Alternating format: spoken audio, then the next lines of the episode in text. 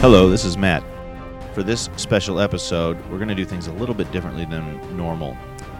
Recently, Eric had the opportunity to speak to our local church, and his sermon was all about what we have been talking about here for the last few weeks in the book of Job. Uh, I just worked as a really good wrap up and summary, and I wanted to just share that here because I thought it was really worthwhile. So I hope you enjoy this. Now, I have decided to uh, just put it in here the way it was recorded here at church.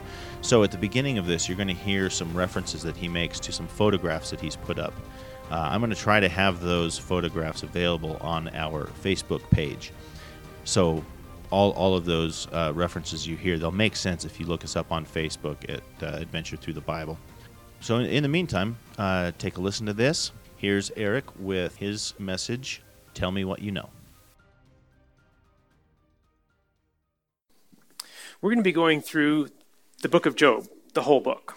So if you're a little bored during the first little part here, just go for it. Job 1 and 2. This is, this is the typical uh, adult story. So what's that? Let's go to the next slide. That's what that is. And the next one, you'll see where that first one was taken from. Kind of interesting, huh? The first one didn't look like much. Now, here in Colorado, we're kind of like, yeah, maybe that's mountains. You'd show that to somebody from Kansas, they'd be like, I don't know. But it's kind of tough to see the whole picture when you're looking at just one little part, isn't it? Let's do the next one. What is that? And I'll give you one if you can guess what that is. Let's go to the next slide. Yeah, sorry, you guys, you get ripped off. That TV's not working. Look at that. And you could have had one. I didn't have it in my pocket, don't worry. And go to the next one, you can see where I where I got that from. Okay, you guys get the hang of how this works? All right, let's go to the next one.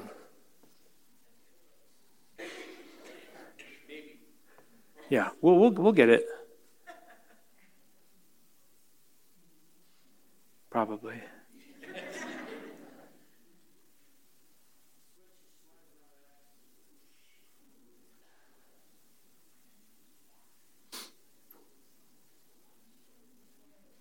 Okay.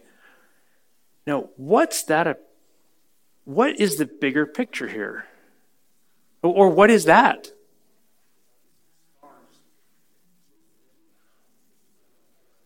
It's blips in that picture. Now, if you were looking just at the first one, you would have a very different idea of what that picture is, wouldn't you? Let's admit it. Literally, what you were looking at was just just a blip in this picture. But if the first part was all you saw, all you know about is the blips. Go ahead and, uh, yeah, that's where it's from, right there. That's my van. For those of you who don't know it, I'm a part time hippie. Um, not, not enough full time, but uh, my family and I lived in that 15 foot van in June um, on purpose. Let's go to the next one. Okay, what's that one? This one you're going to be like, I know what that's a picture of. I'll tell you right now, you, you don't. yeah, but what's it a picture of, really? Let's go to the next one. Right? You're like, yeah, I know what that is. And then you go to the next one, like, no, I really didn't know what that is. Yeah, go to the next one. You can see, obviously, where we took it from. Now, the next one. What is that a picture of? I'll, I'll, I'll, I'll, give you, I'll give you a hint. It's part of a breakfast scene. Let's go to the next slide. Now, do you know what it is? I'm glad you don't know. Let's go to the next slide. That's what's for breakfast there. We're out uh, camping, nothing but the finest. Now, there is an artist that I came across who does some amazing painting. Let's go to the next one. Bogi Fabian. Look at that. Does not does that just like you're like you're like, mm, dude, he's lost it. But wait, there's more. When we turn off the lights,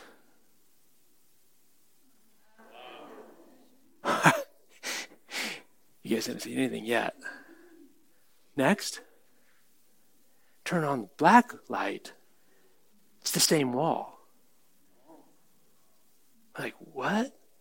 I was looking at that, but I didn't see it at all. Welcome to the book of Job. This is going to be a summary. You can take it down. Not a substitute for reading it yourself. But for those of you who maybe have not read it, let me give you a quick summary, and then we'll get into it. Somewhere in the galaxy, at some point, Satan showed up before God's throne. God said, What you doing? He says, I've been hanging around on my turf, basically. Everybody there, you know, it's just kind of my place. And God says, uh, Not everybody there is your people. You, you know about Job, right? And Satan is quick to say, Yeah, I know about Job, but the only reason he likes you or loves you is because you protect him. God says, No, actually, he loves me because he loves me. Satan says, No, it's because of all the stuff you give him and you protect him. God says, Let's see. You have your way in Job's life. In case you were wondering what Satan wants to do in your life, immediate devastation immediate devastation. He ruins Job's life, takes away all of his, his, um, his, his agriculture. He, he, instigates theft. He instigates war. He brings fire down to burn his livestock. He creates, he commits murder. He creates a windstorm that kills Job's children, all of them at one time. Satan couldn't do it fast enough. Job laments, of course, and he has three friends who come to comfort him. And the short story is Job's three friends say, Well, Job, you wouldn't be in pain if you hadn't done something wrong. Because that's how God rolls. You do something wrong, you get pain. It's just how it works. If you'd been good, you wouldn't have any pain in your life. Hmm. Hope you don't have friends like that. Job spends the rest of the time declaring his righteousness. No, I didn't do it. I didn't do anything. This isn't some fair. There's got to be some kind of mistake. God owes me an explanation. Elihu shows up. He's not part of the three friends at the beginning. And he says, God doesn't owe you anything. Don't make him wrong to make your theology right. At the end of the book, God shows up and he basically asks, So who's been talking about stuff they don't know anything about? God says, Let's get some perspective, Job. And God starts in chapter 38 to say, Job, do you understand this? Do you understand this? Were you here when I did this? And time after time after time, Job just is like, I, nope, you're way outside of my league. At the end, God says to Job's three friends, You did not speak of me what is right. And Job is asked to intercede on behalf of his friends, offer sacrifice. God accepts that. God blesses Job, his latter half of his life, more than the first half. That's the summary. I encourage you to read the book of Job for yourself. Really get into it. But I want to give you some context that will help you. I read the book of Job many, many, many times, along with other books. And I will tell you, the book of Job was harder for me to get my head around than any other book in the Bible. Just didn't make sense to me. Just hard. Here's one of the first things I could tell you to help make sense of it. Think of the book of Job like a security camera recording. It simply records what happens now, you've seen maybe um, security footage these days, or maybe it may be a, um, uh, a badge camera showing what happened when an officer interacted with somebody. What it does is it just shows you this is what happened for the period that it was on. You have to decide what was good and what was bad.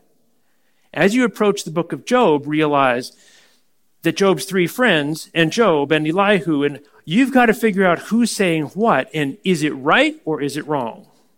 Because just because it's in the Bible isn't necessarily holding it up as an example of correct theology. You've got a lot of stuff that people did that was really wrong.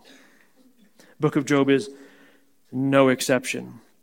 There are three big themes that I want to share with you that I have seen in the book of Job.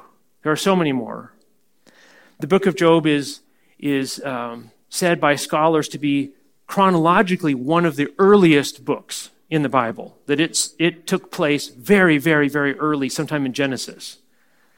Now, if that's the case, you have to understand that all the people and Bible authors after that would be aware of the story of Job. So Job gets some things out of the way really early on about what is and what isn't happening. That's why it's really worth paying attention to this. Theme one there is much in this world we do not perceive or know about. It's happening, but we don't see it. Like that artist paintings that we saw, that Bogi Fabian, there's stuff there that before you saw it under a different light, you had no idea. But it was there. And the fact that you didn't know it didn't mean it wasn't there. You follow me? Okay. Theme two our judgment is very flawed. It's uh, largely as a result of number one, we don't see everything. And three, trust our Creator God to be right and do right. Theme one there is much that we do not perceive. You know, there is such a thing about not knowing something. And then there are some steps beyond that. We need to know that we don't even know what we don't know. Right? There are some things like that where like I not only do I not know the answer, I didn't even know that was a question. And as soon as we are willing to admit that, we're in a much better place to learn and suspend judgment. We have a very limited perspective. We're looking at fewer pixels than I showed you of those pictures at the beginning. And sometimes we're very quick to say, Oh, I got the whole picture. Let me explain it to you. And that's what Job's three friends did. They were very wrong. Job chapter 1 and 2, this is an interesting thing. As they launch into Job chapters 3, 4, 5, 6, 7, 8, 9, 10, all the way through the entire book of Job, nobody even references or acknowledges that they are aware of what's happened in heaven with Satan. There is no acknowledgement of that. Everything is perceived to have come from God. Hmm which gives us the thing about acts of God. You know, if there are floods or windstorms or whatever, we say, well, it's an act of God. Well, if you've read Job chapter 1 and 2, who is it an act of? Satan. You know, we should change our insurance policy. Just cross it out there and go, it's an act of Satan if that happens. Let's call it what it is. Because Job 1, 11 and 12, but stretch, this is God speaking, but stretch out your hand Oh, this is Satan, I'm sorry. But stretch out your hand and touch all that he has. This is, this is Satan talking to God, saying, Go ahead and do this, God. Touch all that he has, and he will curse you to your face. And the Lord said to Satan, Behold, all that he has is in your hand. It's in your hand, Satan. Only against him do not stretch out your hand. And so Satan went out and destruction.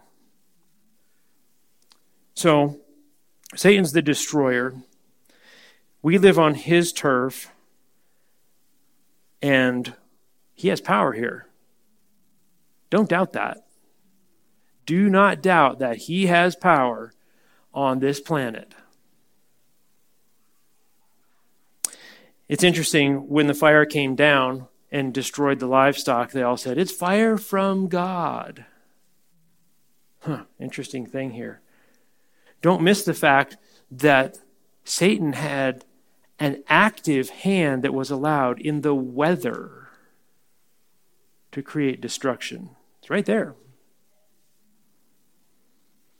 Let's get it straight. Jesus is the creator, Satan is the destroyer. 1 Peter 5 8. Your adversary, the devil, prowls around like a roaring lion, seeking someone to destroy, to devour. You know, let's give proper attribution to this. Now, I want to take you back to Job chapter 1 and 2, if you're taking a look at this. On first read through, we would think that the book of Job is about, this is an easy, it's a gimme. The book of Job is about Job. But actually, I believe the book of Job is about Satan's accusation to God. That's what's really going on here. Now, it plays out in the life of Job and his friends, absolutely. They're involved. But the origin of this thing is before any of this happens, is between Satan and God. That's the context. and that's echoed elsewhere in the Bible, Ephesians 6 12. For we do not wrestle against flesh and blood, but against the rulers, against the authorities, against the cosmic powers over the present darkness, against the spiritual forces of evil in heavenly places. Wow.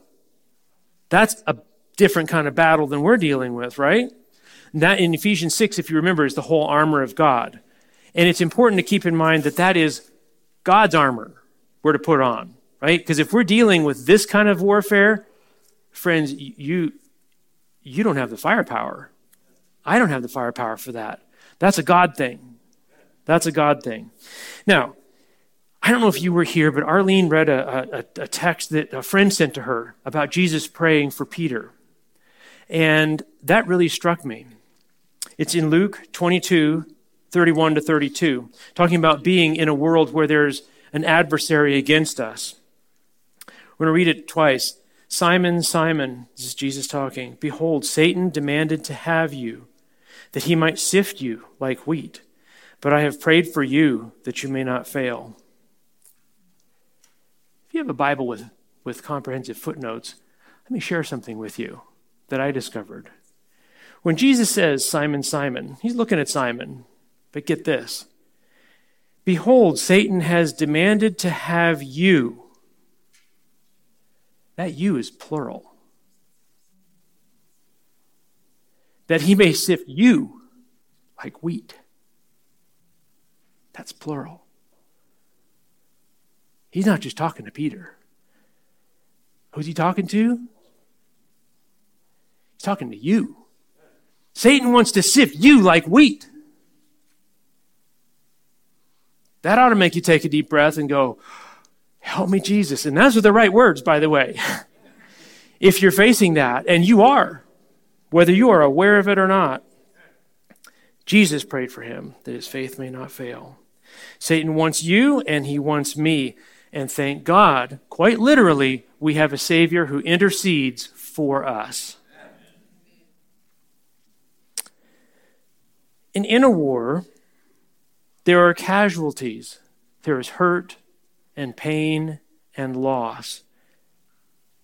And so we'll say that's a senseless thing that happened. On one hand, yes.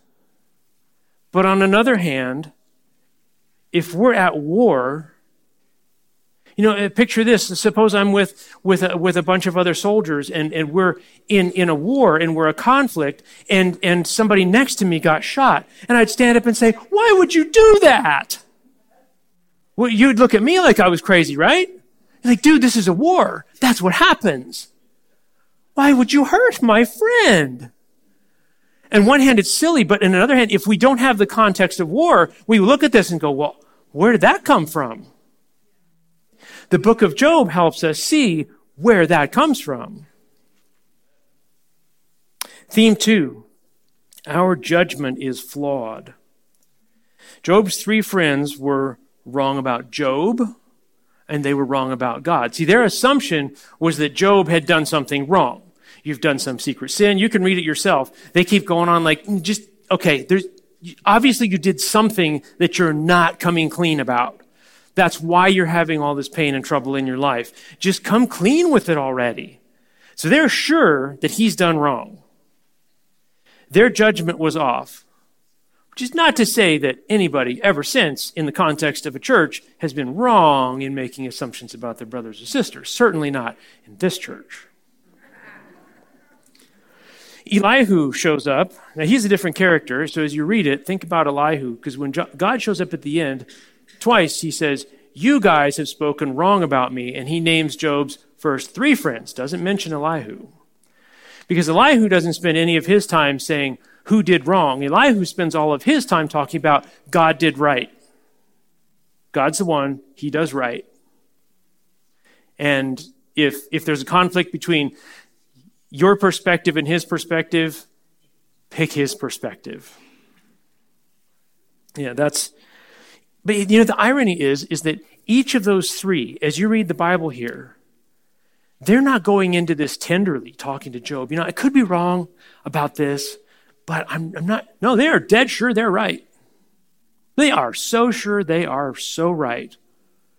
And let me tell you what, the world is full of people who are quite sure they are quite right about everything. You don't have to go very far to find somebody who will just tell you how it is. And of course, it is the way they see it, and everybody else is a fool. Be cautious with that. Another interesting thing throughout the book of Job, and this includes Job himself, they're basing their theology on a prosperity gospel. If you do good, good things happen to you. If you do bad, bad things happen to you. That simple. This is why Job is so confused. He's like, Well, I don't understand. All these bad things are happening to me. There must be some mistake. And obviously, I mean, I didn't mess up. God must have made a mistake. You know, I'm not making that up. I mean, it's in here. You can, you, God calls him on it. So does Elihu. He says, Yeah, be careful with that flawed judgment. That's interesting. These guys say stuff like this to Job, in addition to, you must have done something wrong. They ask questions like, Who was innocent that ever perished? Like, ah, oh, we never heard of that happening before. Wow. Yep, that was their theology. And their theology went on to say, God does not hear the wicked. Interesting. When Jesus shows up, who did he say he came to save? I came to seek and save the found, you know, the ones that are already here. That's what I came for. No, what did he say he came for? The lost. That's really good news. Yeah? That's why I say be careful what parts you quote. Because there are quotable things in here from Job's friends that are dead wrong. Zophar in chapter 20, 1 to 3, he, he lays it right out there. He says, my thoughts answer me. He's getting ready to talk to Job again. And out of my understanding I speak. And then he proceeds to blah, blah, blah, blah, blah. Right? Which leads me to think that not all contemporary theology is good theology. Not all of pop culture is God's kingdom culture. Isaiah 55, 8 and 9. Bob didn't know I was going to read this. For my thoughts are not your thoughts, neither are your ways my ways, declares the Lord. For as the heavens are higher than the earth, so are my ways higher than your ways, and my thoughts than your thoughts. He's read some other ones too that I'm going to get to later. God's ways of looking at things and God's perspective, that's Isaiah 55, 8 and 9, by the way. Write it down. His perspective is, it's not ours. It just is not ours. And we need to get that straight. Job is wrong too in his judgment of God. It's interesting. We've heard the uh, the saying, you know, God's given and God's the Lord's is given and the Lord's taken away. You've heard that, yes? Except, wait a minute, let's back that up. The Lord gave, that's true, He's the creator. Who took away? Satan did.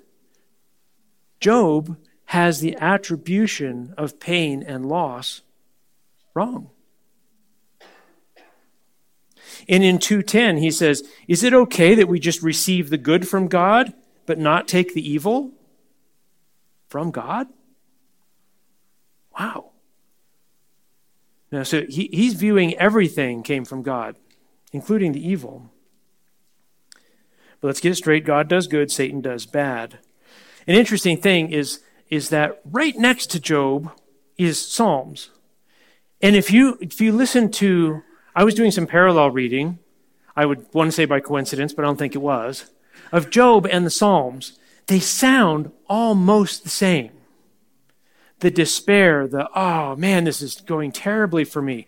They sound almost identical, except that two things, big differences. One, David gives attribution for the bad things, not to God, but to his enemies. He sees the concept of an enemy. And I don't wonder if maybe David got that straight from Job. He got this figured out early on. Like, there's a bad guy. Also, David admits his sinfulness over and over. He says, I can't cut it. I am not good enough. This is not about me. Job, uh, he's like, I, I toed the line. I did pretty good. Let me name some things I did. And he goes through, and he did good things. Hmm. But Job is wrong. He's wrong about God. And he's wrong that he feels that God owes him an explanation. Which is to say, our righteousness does not make God owe us anything. Now, for sinners, that's pretty easy. We're like, yeah, right, I messed up. I need God to forgive me. I've got that straight, right? Which is why I think Jesus had an easier time among people who were obvious sinners. They're like, yes, I need God. Now, who, spoiler alert, did Jesus have the hardest time with? The righteous people. Because they have a feeling that, hey, I did pretty good. God probably, I mean, I've, I've kept my end of the bargain, assuming that this is some sort of bargain deal like, okay, I do this, and then God, your turn. Yeah. It's hard for righteous people to hear that. And I can tell, I can, I read the book of Job so many times, and I read that like, Job's right. Job is right. How could this isn't fair? How come Job, God needs to show up and like explain this to Job? And then it kind of broke through to me like, oh, wait a minute. No. There's God and then there's us and there's so much space in between. And He made all the, the space closure, the distance. He reached down. We didn't reach up. Get that super straight, right? That was a thing that was a real epiphany for me in the book of Job.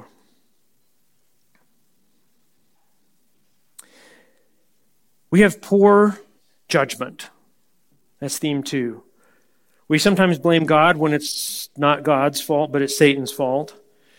And sometimes we blame God or Satan when it was God's will that my car rolled. Oh, wow, that's terrible. What happened? Well, I was going 85. Oh, but it was pretty snowy. Yeah, the roads were icy. It was God's fault that my car rolled. Like, could have been you were going too fast. Right? Or it's like, oh, it was God's will that I failed that test. Really? Did you study? Well, no. Well, maybe it's because you didn't study? I mean, we laugh about that because it's a nervous laugh, right? You know what I'm talking about because we've done it. We've done a thing and we're like, let's see, who can I pass this off to? God, it was His will that, well, that goes along with our judgment being flawed. Let me read you a quote here about judgment. This is from Anne Lamott. You can safely assume you've created God in your own image when it turns out that God hates the same people you do. Theme three trust the Creator to be right and do right. The book starts with this question and it's a question that's thrown out, don't miss the context of this, in some sort of intergalactic meeting, conference. There are representatives from all places throughout the universe at this, which I do not know that, what that looks like or what was going on. But Satan shows up for this and he throws this out. Is God really fair? I mean, people wouldn't really trust him unless they get good stuff from him. Hmm. The assumption is God is not fair and he's not doing right. Interesting. In Job 33, there's some enumeration of ways God communicates with us. In Job 33:14, it flat out says we don't perceive it. One, it says sometimes he reaches out to us in dreams. Sometimes, that's in 15, sometimes through pain. And that's in 33:19. It's interesting, I met a young man here on crutches recently. We had a conversation briefly. He said to me something very interesting. I said, Oh, I'm sorry to hear about that. Said, No, actually, I'm really glad that this thing happened to me, this pain. Like, whoa, that's kind of a different take. So it was a wake up call. Got my attention. God will try to get your attention any way he can. Because it just, it just, right out there in 36:15 he says he delivers the afflicted by their affliction and opens their ears by adversity. In all of this God is doing good through our pain. He does not cause our pain, but he will use that pain that Satan caused for our good. The three Hebrews, remember in, in, in uh, they're, they're facing the fiery furnace? They are saved through the flames, not from the flames. We pray, I do, hey, save me from the flames. I don't even want to get near them. But God is a different kind of God. He's got a different plan. He's, sometimes he says, you know what? I will be with you personally. Don't, don't forget that. When the king, when they threw the three in there, he says, wait a minute, we threw three in there, but I see how many? Four. Wait a minute. That other one looks like the Son of God. Now, how he knew what the Son of God looks like, I don't know. That's pretty awesome. But he knew. And he's like, he's with them in the fire. He wasn't with them until they got in the fire. Don't miss that. Hmm. Job 33, 29 and 30. Behold, God does all these things twice, three times with a man to bring back his soul from the pit that he may be lighted with the light of life. Even in, and maybe especially in, loss and pain, God can act for our good. Romans 8:28 and we know that for all those who love God all things work together for good for those who are called according to his purpose. Which is not to say all things are good, and is not to say all things are happiness now, but it is to say in the eternal picture, in the grand scope of things, those things can be used for your good. Now, there's a quote that um, that I'd heard before. Didn't remember where it was, but Karen sent it to me. We were talking about this. It's from the book Desire of Ages. It's page 224. God never leads his children otherwise than they would choose to be led if they could see the end from the beginning and discern the glory of the purpose which they are fulfilling as co workers with him. What I see from that is when we can see our losses as having some kind of glorious outcome that we don't understand yet, we're like, wow, this has a purpose. This can mean something. It takes it from just like, ah, this is stinks, this is terrible. It can be terrible, it can be bad, and it can hurt, and it can be difficult. Do not misunderstand that. But that God can use that for something amazing as part of His art. That makes it different. It does. It really does. In Job chapter 38, we hear God talking, and it's hard to hear. You just flip open to Job 38, and he launches right out, and it's tough to listen to that. He's basically saying, Look, I'm big and you're small, and how much do you actually know? I'm paraphrasing. It's way more poetic in here. But that's what's going on. Job 38 4. Where were you when I laid the foundation of earth? You know, it's difficult to hear, let's say, Jesus, the God of the New Testament, talking to Job like this, right? Admit it, it's tough to picture that. Fasten your seatbelts. John 1 3. All things were made through him, that is Jesus, and without him was not anything made that was made. Hebrews 1 2. But in these last days, he, that is God, has spoken to us by his Son, whom he appointed heir of all things, through whom he also created the world. In Job 38, when he shows up, he introduces himself as the Creator. Who's talking? This is Jesus. We want to put Jesus, you know, like in Talladega Nights, in your golden diapers, in, in the manger. Just keep him right there, a, a safe, good little baby. But when Jesus starts talking like he does in Job 38 is like, and you and me, let's talk about who each of us is in scale. Yeah, that's Jesus. Yeah, and when he shows up in Revelation on that white horse with the name written down the side, it was, whoa, watch out. This is serious business. And this is Jesus talking to Job. He calls Job out. He says, Do you know? Were you here when? Here's an interesting little one. He's like, Can you make, for example, the morning happen? Not like, do you notice it, but can you make it happen? No. Sometimes I can't even make myself get out of bed, let alone make the sun come up. You know? The, the scale of this stuff is amazing. And you should read the description about Leviathan. This is like a, a an armored, it's, it's a dragon. It's a fire breathing dragon.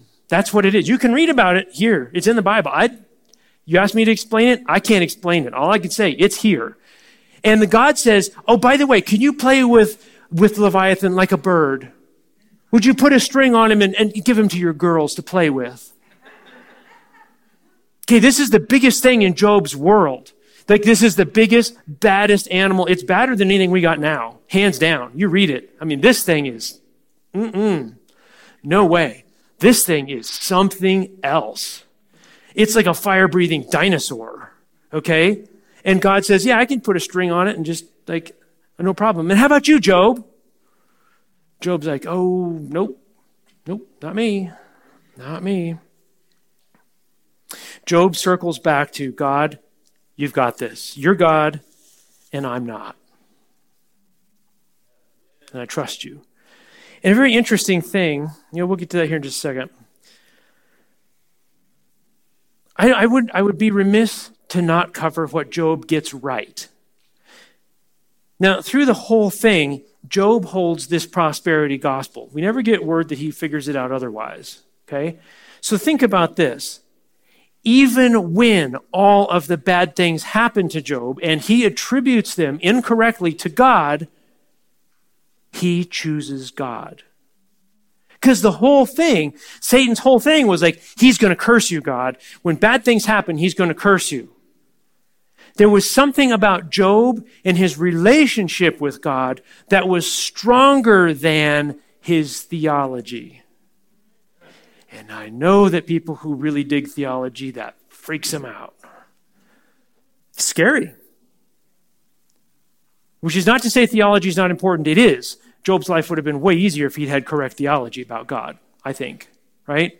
But Job chose relationship. He said, You know, even if I do not understand what is going on, I choose God. We're going to fly through this. Job 121. Job says, Naked I came from my mother's womb, and naked I shall return. The Lord gave, and the Lord has taken away. Don't miss this. Blessed be the name of the Lord. In spite of everything, I'm going to bless God. In 2:10, shall we receive good from God and shall we not receive evil? In all this Job did not sin with his lips. His attribution was wrong. He said, I'm still going to take God. I'm going to take him all the way. 13:15, though he slay me, I will hope in him. Wow. We're looking at this going, no, no, no, Job, it was the devil. It was the devil that did this. Job doesn't hear us, and he says, I still choose God. Wow. 16, 19, even now my witness is in heaven, and he who testifies for me is on high. That's an early vision of the book of Hebrews right there.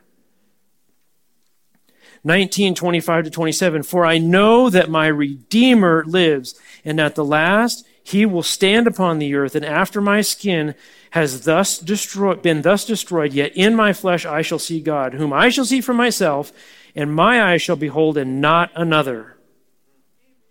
23, 12, last part. I have treasured the words of his mouth more than my portion of food. 42, 5 to 6. I had heard of you by the hearing of the ear, but now my eye sees you. Therefore I despise myself and repent in dust and ashes. And I think what he's repenting of is self. It's like, you know what? The self part that I was taught, which was so good before, sorry, no. That's not part of the picture anymore. I'm sorry about that. Remember Mike Tucker, he's a uh, evangelist and public speaker, came and did a, a marriage workshop uh, at the Adventure years ago, and his then his now late wife Gail was with him, and he said something that really stuck in my mind. He said, you know, that he he would have struggles with them in a relationship in their marriage and he would second guess her her actions or her words and he, and he would feel hurt and defensive about things until he had this epiphany. He said, They spoke, and she said, Mike, I am for you.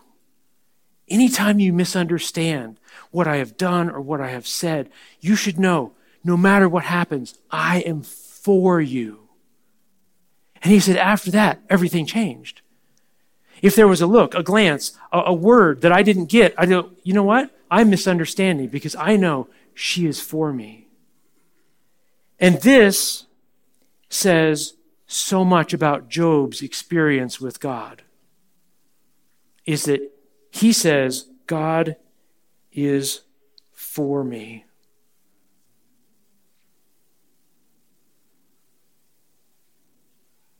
I'm going to go ahead and do this. Let's, let's get ready to cue up that video here. And right after that, we'll have the music team come up. I want to read you a story as that's playing. So to give you some context as to what's happening here when they get the video up, it's, it's a video of the sun. Okay? But they have applied different filters that show different temperature levels, anywhere from a few mere 100,000 degrees, you know, to 11 million degrees. Because you can't look at all the things going on in the sun at one time. It's just too much. You can't see it. So what you're about to see is different levels. Yeah, you go ahead and start up anytime of, of pictures of what's going on in the sun right now. You look up there, it just looks like an orange ball way away. But this video, it's a NASA one, it's going to show you what's going on. It's going over here. Let's get the music with it if you can a little bit. I'm going to read you a story. It's from 2 Kings 6. Once the king of Syria was warring against Israel, he took counsel with his servants, saying, at such and such a place shall be my camp. But the man of God sent word to the king of Israel Beware that you do not pass the place, for the Syrians are going down there. And the king of Israel sent to the place about which the man of God told him. Thus he used to warn him, so that he saved himself more than once or twice. And the mind of the king of Syria was greatly troubled because of this thing. And he called his servants and said to them, Will you not show me who of us is for the king of Israel? And one of his servants said, None, my lord, but Elisha the prophet who is in Israel tells the king of Israel the words that you speak in your bedroom. And he said, Go and see where he is, that I may send and seize him.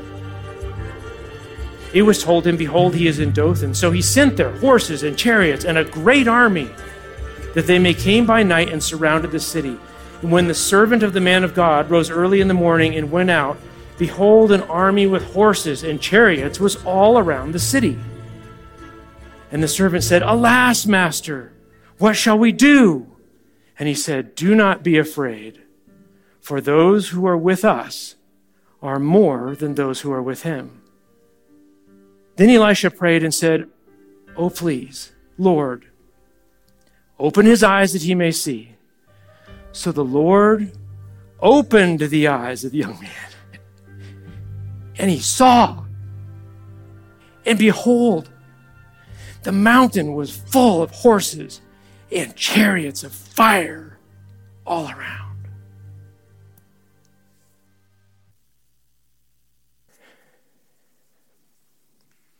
Friends, we are living in a war zone. Some of you have caught bullets, haven't you? There is so much we don't see. If there is something in your life that you need to say, God, you, you are God and I am not, and I'm fighting against something, I don't even, I, I, I don't, I can't win.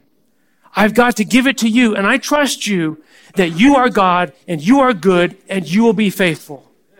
And you want to give that to Him today as they're doing their music and listen to the words, don't miss it.